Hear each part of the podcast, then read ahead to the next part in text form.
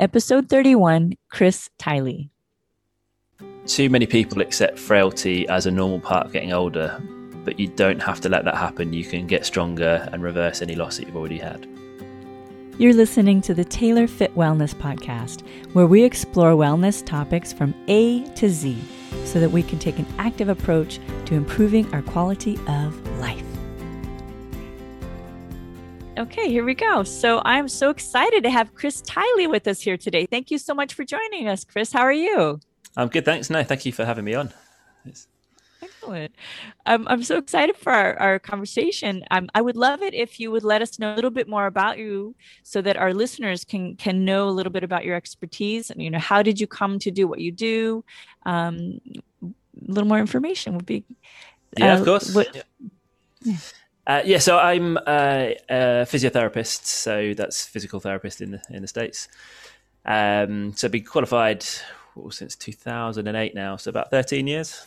Um, worked in various settings from hospitals, then moved over to kind of sports teams for a little bit, and now I'm in in private practice. Um, so working mainly now with people who who have either just come in with some knee pain or back pain, and it's it's working with them to try and get get the pain under control, and then and then work on on building beyond that and building as much sort of strength and, and to create a robust, resilient body that can cope with the demands of whatever people want to to, to do. Um, naturally, I think through the area that uh, the, the the location that I work in, uh, I've tended to start to work with a lot more people who who are sort of retirement age and uh, and over the age of, of sixty who uh, have started to feel the sort of the age related conditions, so osteoarthritis and, and and several things like that that are starting to have a bit of an impact on their life. And through that, I've developed a real passion for trying to introduce strength training to them, um, and that's where the the sort of the blog Never Too Old to Lift has come from um, to try and just Oh, get out to, to more people and just sh- share the the positive experience that strength training can have. I love that. So you've worked with a range of um, s- um, clients that probably like some of them have more experience with lifting and probably some of them have less experience with lifting. Mm. Um, never too old to lift, I think is is a great you know mantra like for anybody Thank you know that that uh, maybe even hasn't been very um, very active with uh, weight training. Um, what's been your experience with sort of like newcomers to weight training and people that are more experienced in older age? Yeah, like you said, uh, it tends to fall into two camps that are kind of the polar opposites. Is either there's the people who used to do it at a higher level when they were younger, and because they can't do it at the level that they wanted, they previously did, they've given up on it completely.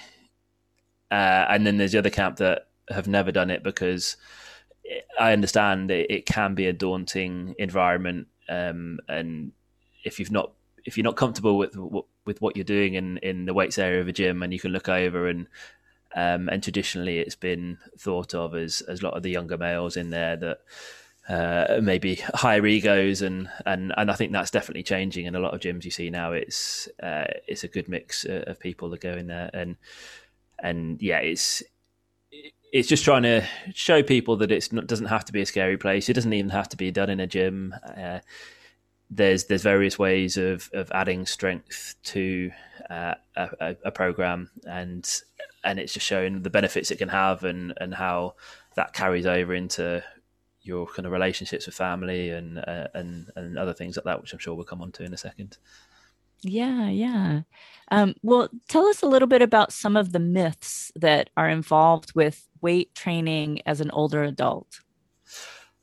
I suppose one of the big ones is, especially if someone hasn't done it before, is that they've left it too late to get started, um, because it's it can come across as a, an intimidating prospect of lifting a bar with with with weights on or or lifting a heavy kettlebell.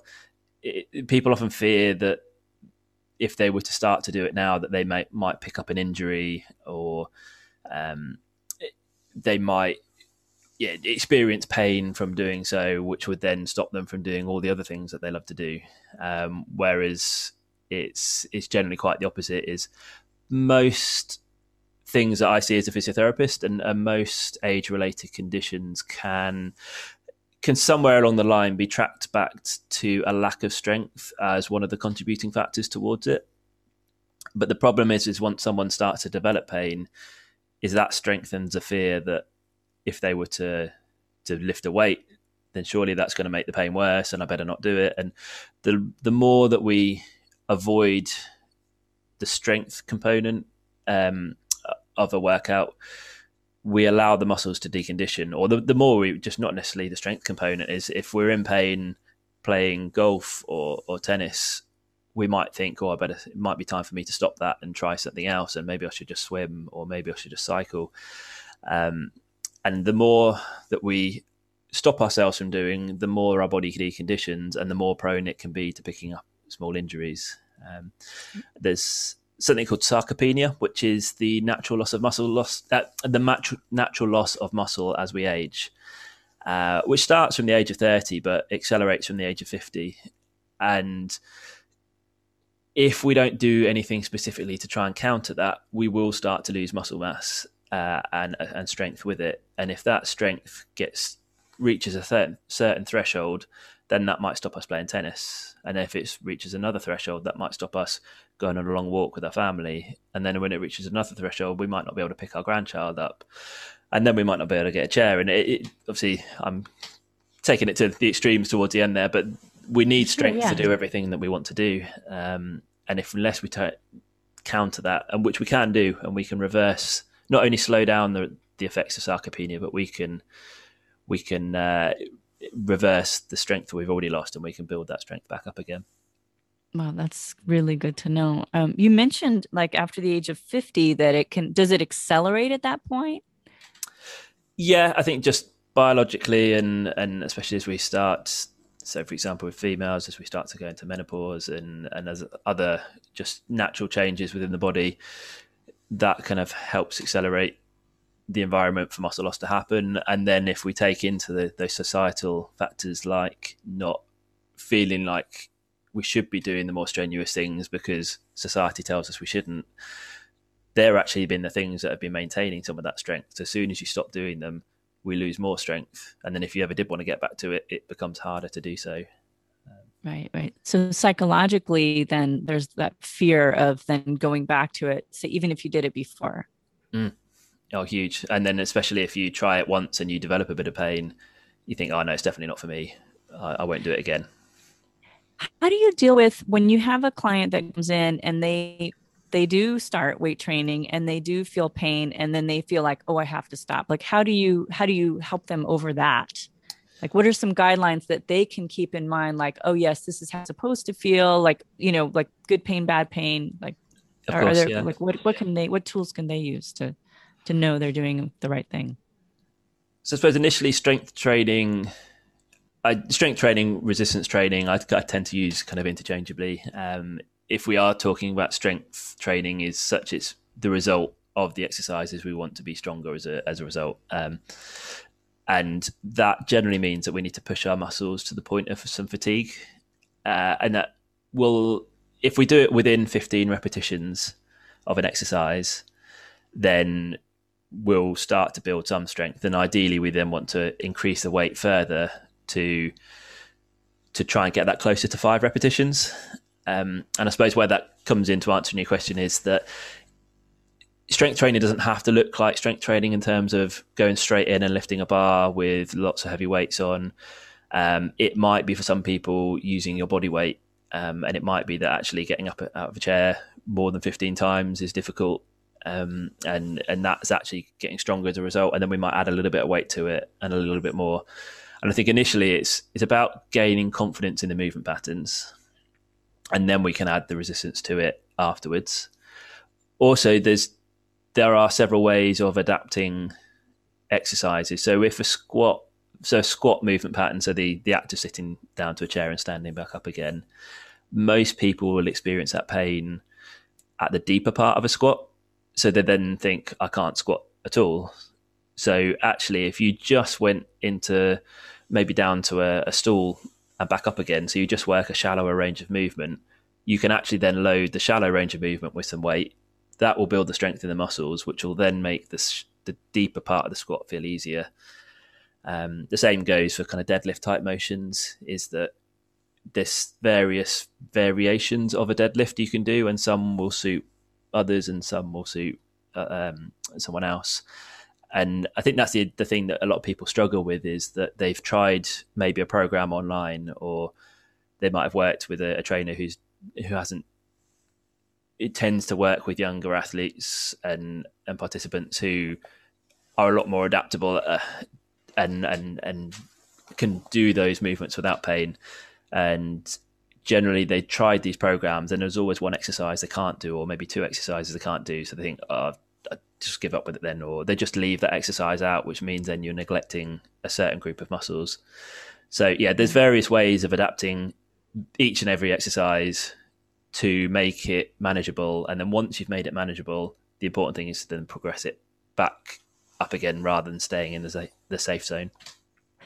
It occurs to me that there's going to be probably uh, different uh, groups of, of uh, people that are going to have varying um, degrees of difficulty. For example, I have, um, I used to work with, um, it just so happened I had two personal training clients that I worked with simultaneously, two older ladies. Mm-hmm. Um, and uh, it, it's kind of amazing, like um, the difference in the two, they were both, you know, far on in years, like mm-hmm. I'm talking in your like mid to late 80s. Mm-hmm. Um, and um, and one of them uh, picked up exercise in, in, in their 50s and they hadn't really done it before then but they really got into it they went to the gym regularly and for like 30 years they went they went to the gym um, mm-hmm. and um, so they were able to do they were able to get up and down off the floor um, we worked on balance exercises but they were able to do like a you know basically we did like chair yoga mm-hmm. but um, a lot of um, what they did was you know, I like to think of it like, well, they could do some of things like some of my 30 year old clients couldn't hmm. do, you know, and, yeah. and it was very different. Um, this this particular student had um, sort of shoulder issues, upper extremity issues. They had had a broken clavicle. They broke their arm. They said um, they broke their arm in three places, and they completely lost their sense of humor because they both are humorous. um, but they didn't, of course. Um, and and so that was what the issues they were dealing with. The other student that I had, you know, similar age range, had a foot issue, um, and their balance was was challenged, and and they ended up um, with uh, was a much more challenging sort of. Um, with regard to the balance, um, mm. they had different, definitely different, uh, different things they were dealing with, you know. But their some of their um, challenges were were um, what I call stand sit downs, just basically standing up from the chair, sitting down from the chair, mm-hmm. um, and so their main work, like you said, the lower range of motion, like the further you get into like a squat, right? Mm-hmm. Um, uh, I would say like the last like two thirds of the way down, or sorry, the last one third of the way down. Yeah. Um, yes, it, when you're going to sit in a chair, you know, would encourage her to just go very slow on that last part because there was a tendency to, you know, you get two thirds of the way down and then just sort of like plop down the rest of the way, mm-hmm. which means you're not using your muscles in that range of motion. So we worked specifically on slowing down on that very last range of motion and then slowly standing up. So tilting their pelvis. If you have your hands on either side of your pelvis, like your pelvis is a bowl, mm-hmm. spilling water out of the front of the pelvic bowl. So anterior pelvic tilt. Um, so to anteriorly tilt their pelvis and then slowly shift their weight into their feet and then slowly in that very beginning parts of coming up like work through that on the way up and then on the way down as well. So like two different scenarios. One was you know able to do a lot more and the other one had really different challenges. So um i guess when you're dealing with different groups like that you have to assess them independently yeah yeah definitely. And and i'm thinking what i the message i'm trying to get across to people is is and there's a couple of posts on the blog, but it's it's trying to teach people variations to try themselves. And obviously, yeah, when I work with people in in the clinic, it's I have the the advantage that I see people one to one, and that's all I I do. I uh, and it's it, like you say, it's assessing people where the restrictions are, and people normally have compensated for a restriction or a lack of strength, and then just you strengthen the compensations, and then you forget the thing that was actually probably more of the issue in the first place. Um, mm. And then with any online program out there, most people tend to, again, just find an exercise they can't do and then avoid it. And, and I'm trying to show just this, there are ways of adapting things and there are ways of strengthening the muscle groups that will support a movement. And you might have to isolate it first, and it might look the exercise. So to strengthen the quads, rather than doing a, a squat, you might actually sit with a resistance band and do an, a leg extension where you're seated and you just pull against a band, and that will start to strengthen the quads uh, which is the, the, the muscle group on the front of the thigh uh, for anyone who's not sure. Uh, and then once that becomes stronger, then actually the squat then becomes easier, and you might then be able to pick that back up again. Um, but yeah, like you say, it's there's a lot of self assessment that people can do, and just don't avoid movements just because they're difficult. There's a there is a way, um, and if you're never sure, and anyone listening wants to reach out, there, they're more than welcome to kind of reach out and, and uh, if I can help as many people get started as possible, that's great. That's excellent. That's excellent. Good. Yeah. So, so the myth that uh, if you've, you know, put exercise away for too long or you've started too late, that you you you kind of can't do it. That's the myth. Then you can start yeah. anytime. And and I think a lot of people accept frailty as a normal part and get of getting older. Um, which is again far from the case, and there's there's lots of exceptions out there that you can see that uh, I think there's people in the hundreds that are still run a marathon, or definitely in the nineties, or that they're all doing these these sports and these these things that sound crazy that only I don't know a thirty or forty year old should should do, and then we should forget about those things, and and and that's far from the case. And you don't have to be frail as you get older. You can you can fight that, um, and it's just that's knowing awesome. the right ways. I want to be them when I grow up. yeah, me too. yeah. yeah. Um, so so one myth then is that it's there's there's a cutoff, like it's too late to start. What's another myth uh, with regard to weightlifting in older age? I suppose we covered it a little bit, but is is that lifting weights is dangerous, and then you're going to pick up an injury for it. Um, yeah. It, yes, there are risks, and if you progress too quickly too soon, we might pick up a, a complaint or obviously there's safe some safety issues if you are starting to push the muscles to the point of fatigue and you're on your own and you've got a bar behind your back and you can't get back up from your squat then there are equipment you can get which you can then they're called safety bars that as you sit back down into it then they'll it'll kind of catch the bar um, but no generally yeah like i said there are some some risk involved but for me not doing strength training or allowing the loss of strength to continue without trying to, to challenge it, that can lead to things. So it's, uh, lack of strength will increase your risk of falls. Um, it can not having as much impact through the bones can lead to osteoporosis. Uh, a lack of strength has been shown to be one of the contributing factors towards osteoarthritis. Um, and then there's several other things uh, as well as that, but they're the three that I tend to focus on and talk about. And by um, for osteoporosis, you want to to make a change and increase the bone density. You actually want to do some weight bearing with load, and you want to add some impact in. But they're the things that tend, people tend to be scared of. So they tend to pick swimming, um, or cycling and non-impact exercises that don't really have much weight bearing through the through the body, and then that actually breeds an environment for more loss of bone density, and then it it feeds the cycle, and it's the same with osteoarthritis. So by not doing strength training, you're more likely to pick up an age-related condition, or you might find that you've you develop just a, a complaint in a muscle or a joint because you haven't got the strength to tolerate the other things outside that actually require more strength than you think. And mm. an example I've used recently is that my I've got a 17 month old son. Um, Congratulations! Uh, thank you. and last month I uh, we weighed him and he was he was just over 12 kilograms. Um, which I think is roughly I can't remember which way around it is. Is that about twenty four pounds? I think it's about double. Um, sure. Which, if I ask some of my patients on the first session if they could pick up a twelve kilogram kettlebell, they look at me like I'm crazy.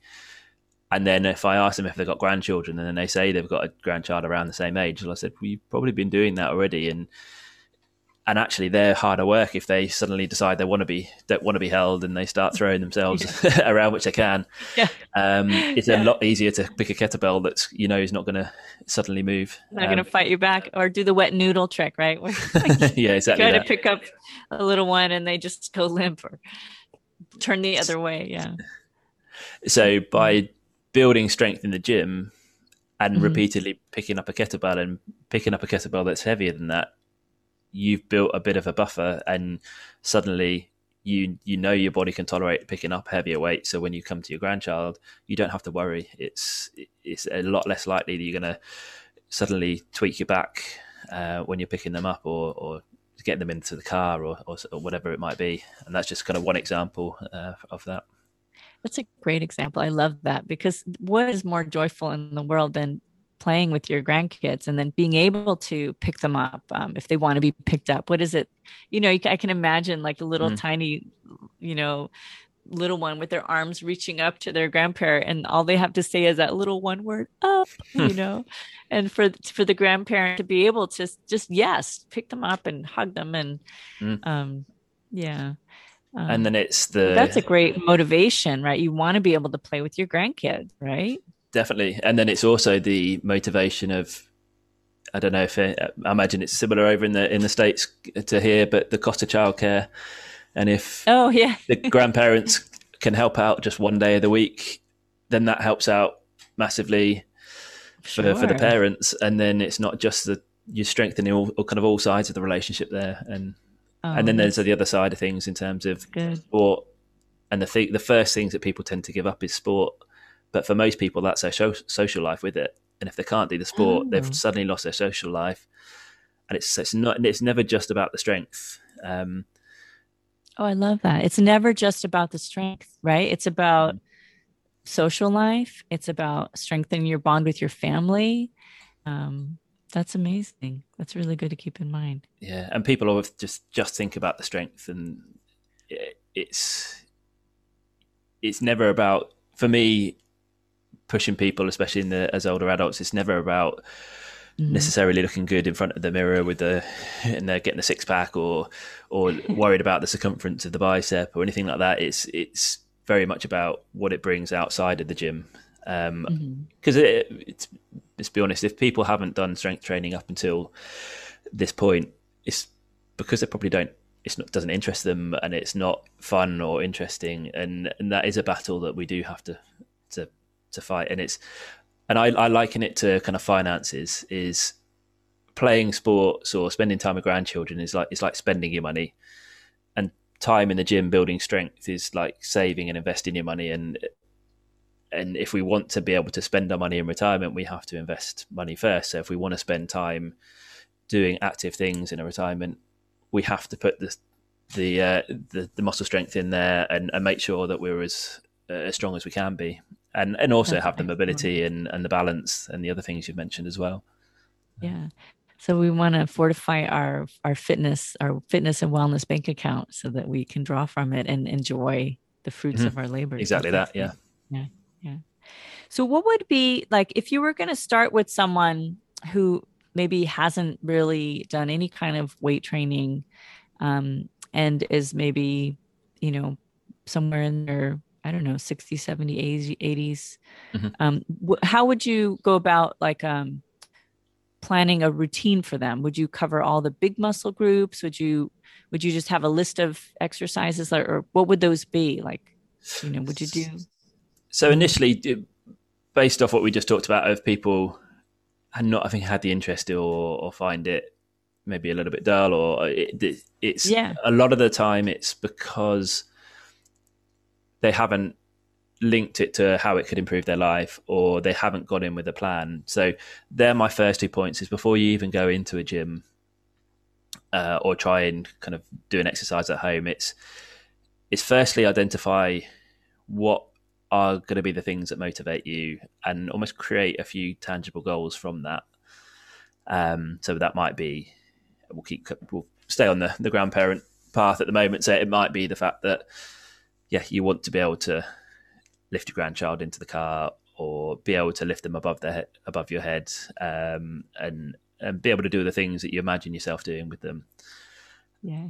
Um, and then every time you lift a weight or a kettlebell, you then find that you can almost imagine yourself lifting your grandchild, and and that's a bit of a motivation rather than just oh if I lift this one I might be able to get to a heavier kettlebell. And that is there's some motivation. And once you see progress you like seeing the numbers rise. And that's very addictive. But if you can imagine how it's going to benefit your life and you've really thought about that before you've even started then that's that's a great start. Mm, then yeah. secondly is, is is a plan. And it's not just a plan for the session. It's a plan for say the next two or three months of of, of what you're going to do or aim to and how are you're going to progress when you get to a certain point. And it's amazing. And I, I, suppose i was the same before i i really started to kind of look into it but i might turn up at the gym and partly it might be because it's busy and i just see what equipment was free and i think right well i'll go over there and i'll that i can't quite remember what i did before but i'll pick this one up and i'll just do this until i'm a bit bored and then i'll go to something else and then I might spend half an hour doing something and then walk out, and then the next day I go into the gym. I do the same thing, but there was never any continuity or never kind of thought process to it. And mm. yeah, I think the first one is is to have a bit of a plan of of what you're going to do, and then a plan of how you're going to start to try and build the weights to effectively bring the the fatigue point of your muscles down. Um, uh, but mm-hmm. I suppose in terms of what you your the specifics you asked there of is it general muscle groups or is it kind of individual muscles? It's it, it's following a lot of the compound lifts, so it's the kind of functional movements, and that makes it easier to think about what you're doing. So I'll quickly quickly cover them, but it's it the squat is the first one, which we've covered. Okay. Which again, if you're have your grandchild on your lap and you go to stand up, then you're squatting with some weights. That's something you might do already. Then we've got the hip hinge, which is like a deadlift motion, but it's the same as if you're trying to pick up something from the floor, um, like or a heavy plant pot. Then you're doing some variation of that. Then there's a lunge. Um, so you might, in a lunge position, go down. So again, if I'm carrying my son and I want to get down to the floor to pick something up, if I lean forwards, he's going to topple forward. So I have to stay upright. So I tend to kind of go into that almost reverse lunge type movement to go down and then come back up again. Then you've got the rotation of the body. So again, especially if you're playing sports like tennis, you're going to want some strength in that rotation. Um, then you've got push movements. So you're pushing something away from you, and then you might pull something towards you. Um, and then the last one is walking. So you might hold a weight and then walk. So if you're carrying a full uh, watering can or you've got a, a, wheelbarrow and you're walking with that loaded up, they're all things that we tend to do. And if you work on those type of movement patterns with people, I tend to find that we you then can visualize how it's going to benefit your life a little bit easier. Um, and initially, I get people to pick programs off the exercises that will they think will help them more and then we can bring in some of the weaknesses later on. But again, they're the kind of quick wins, as if you can just suddenly think about because you might only fit, you might only start with three exercises, which obviously wouldn't then cover all seven of those movements. So you just pick the ones that fit into your motivation, your goals, which is why it's important to do that first, then create the plan, and then move forward from there.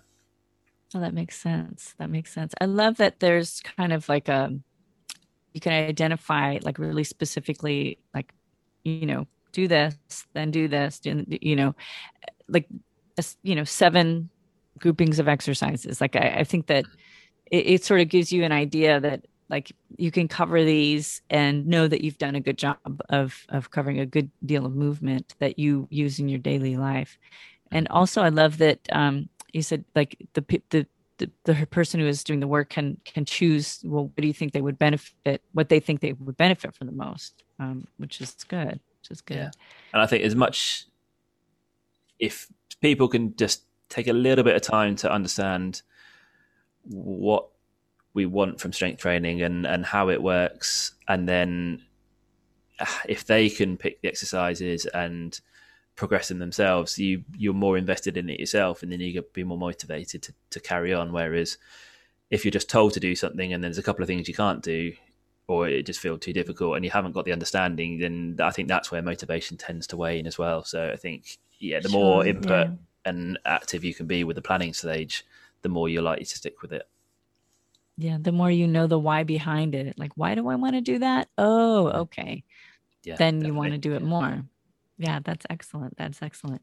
You mentioned the number of reps you want to build up to. I think you said within um, if you can do something and um, you start to get to the point of fatigue within 15 reps um, and then you might want to get that to the point where you get to the point of fatigue within five reps. Is that mm-hmm. is that did i hear you correctly? That's right yeah. So generally they've they've shown that if you reach fatigue within 15 repetitions so if you were getting a squat down to a chair and back up again if the 14th or say 13th 14th started to feel difficult and the 15th you just about managed with relatively good form and then if i asked you to do a 16th and you didn't have anything left in the muscles to perform a 16th then we'd mm-hmm. call that reaching failure or, or reaching fatigue and we want to reach that fatigue point um, within 15 repetitions. And initially, that's what I get people to get, aim for is is somewhere close to 15. So we're not going crazy heavy with the weights to start with and risking causing a, a, an injury.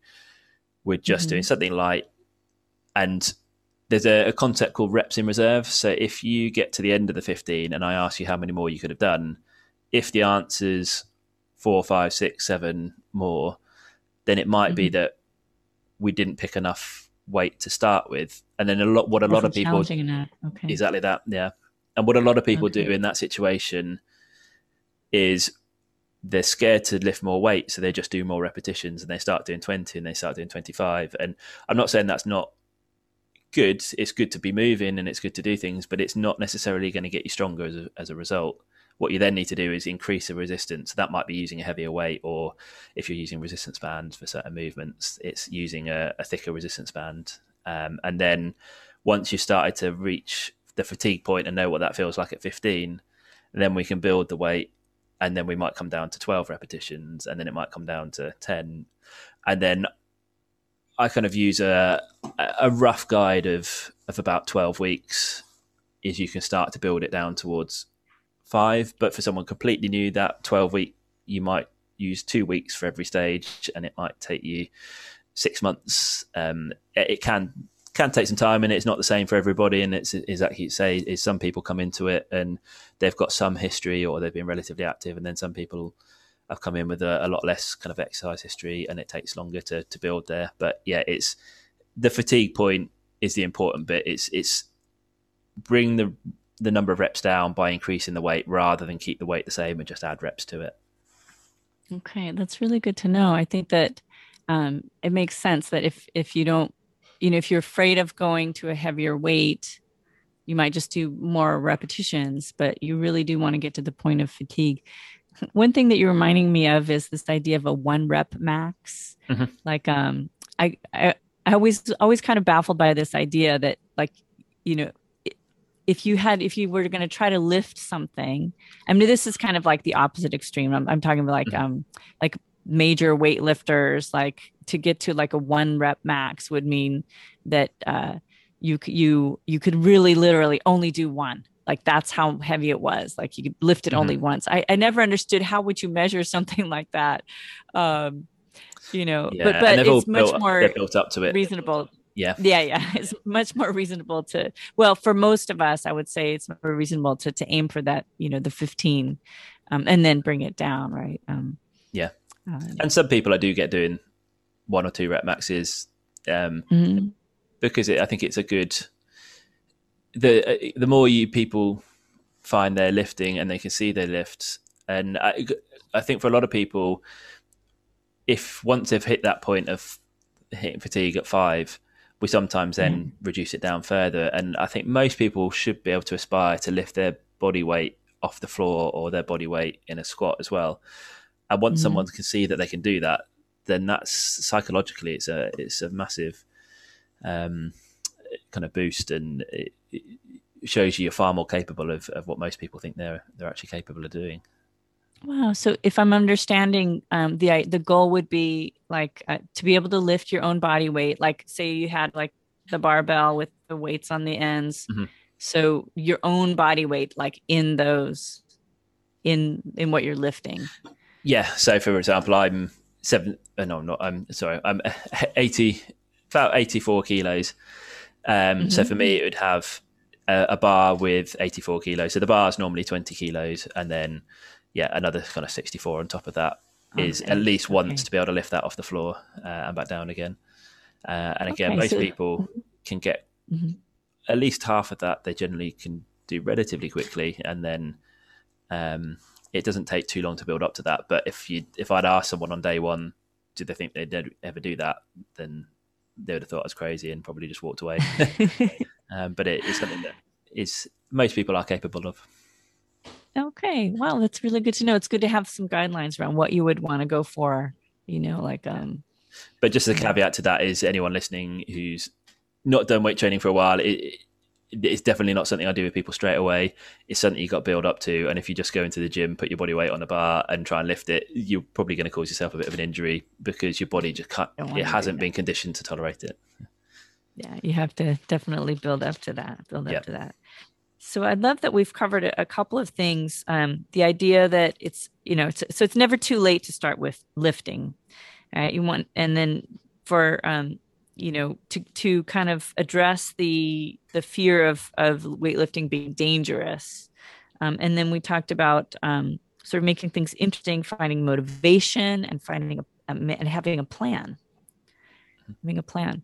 Um, would you recommend like a a daily planner or like a, a fitness planner um, specific to just your exercise, like a, a, paper book you write everything in? Yeah, I think either.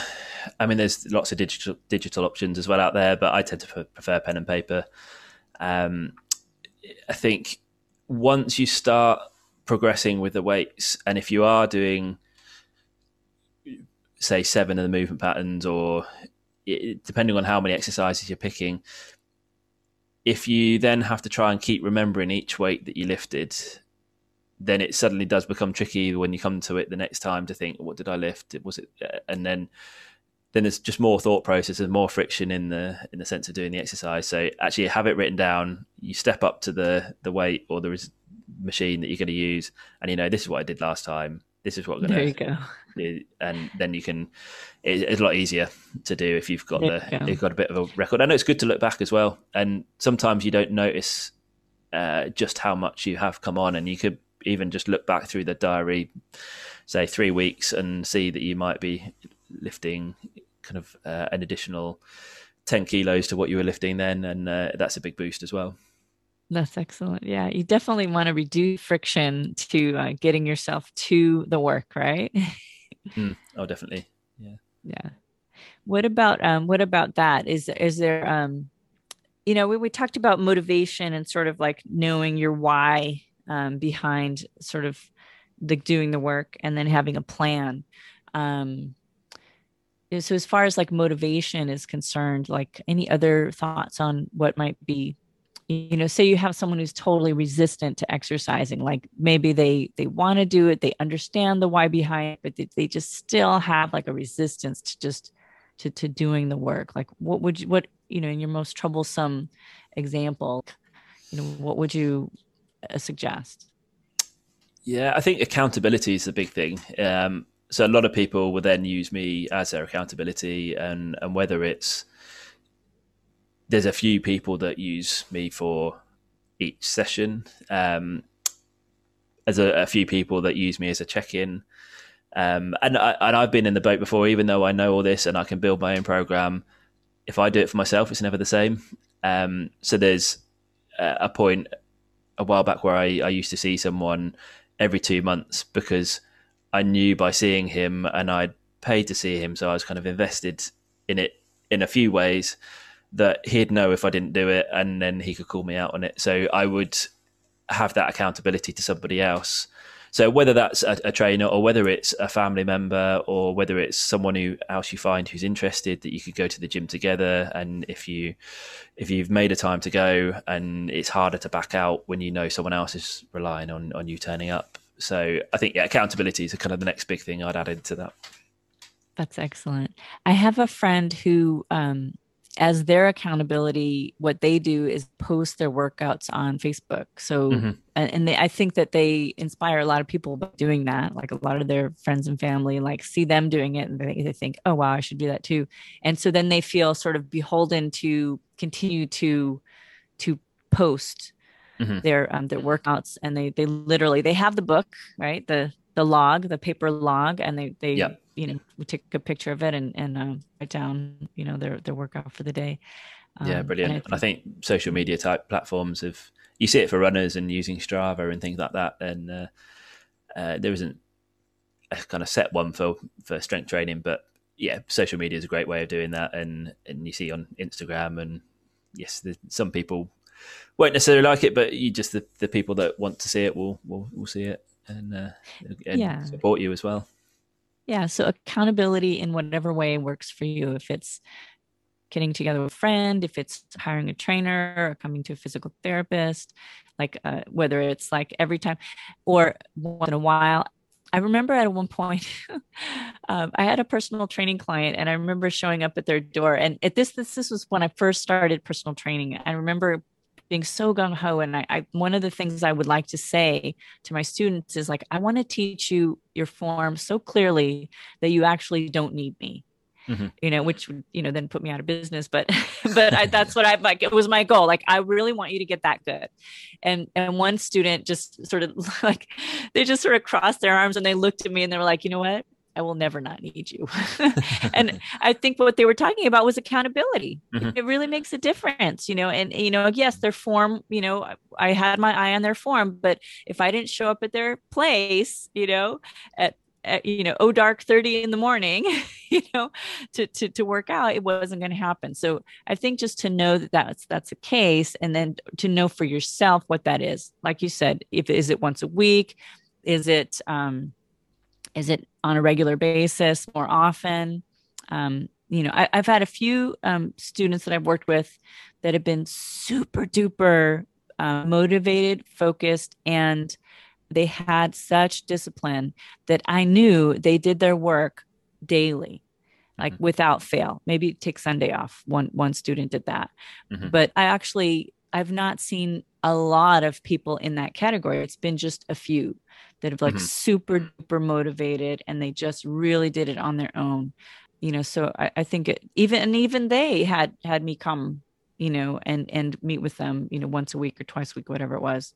You know, so I think that's good inspiration to to find what motivation works for each individual, and then mm-hmm. that's mm-hmm. the formula that works. And it is so individual, um, and which is why it's it is difficult to and, and that's why people need to take a bit of uh, kind of onus on it them yourselves to to work out what's going to work best yeah. for you, um, and that can help us to help you then.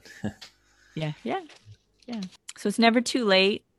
You know the the danger factor. You know, I think that starting slowly and really kind of building things up. Mm-hmm that makes a difference. Looking at like kind of what makes things interesting to people, how their accountability can come into play, and then just kind of also knowing the framework of kind of those seven things, you know, squats, hip hinges, lunges, rotation, push, pull, and walking. Uh, I think that those are kind of great guidelines. Are there any other myths that uh, come to mind that that we would want to address? Um none of those that uh, kind of jump out at me straight away. I think uh, there's one other Let's thing go. that was. Mm-hmm. Oh no! Uh, what are you going to say? No, I, gonna, I, think it's great. We've covered a lot, but you had you were you, were, you had something. I think there's one other thing that's it's worth mentioning is if you look at most of the physical activity guidelines out there, but that includes the World Health Organization, is most people know about the minutes of activity. So they say that we should be doing 150 minutes of activity per week or that's moderate intensity, or if we more a bit more vigorous with the intensity, which uh, they define it as you'd struggle to keep a conversation going because you're out of breath, then actually you mm-hmm. could do mm-hmm. 75 minutes. So it just halves the number of minutes you need to do because you're working at double the intensity. Oh. Um, so if anyone knows about them, they know the minutes, but they don't actually see that the the activity guidelines suggest that we should all be doing two sessions of muscle strengthening exercises per week, um, and that's where most people fall down. Um, so I think it's kind of a myth in there that people think that walking is enough, or or yeah, swimming is enough, or just being cardiovascular is is enough to kind of keep you uh, from in being injury free and, and being healthy. Um, you do want some muscle strengthening within that, and that has been picked up by, say, the World Health Organization in these in these guidelines. Oh, that's good to know. Excellent. So if, if uh, so keeping that muscle muscle training and, and strength training in mind um, is very specifically um, going to be what you want to include in that in that time yeah. during the week. That's excellent. Yeah, and it does it does include your minutes. So if you do the strength training, that counts towards your minutes as well, which is yeah, which is good. There you go. Good.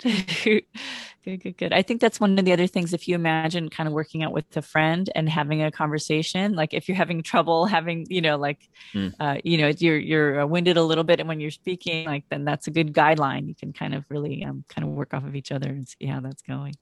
That's excellent. Do you have like a couple of like quick tips, like a couple of takeaways that our listeners can can um, can do immediately that that you would recommend?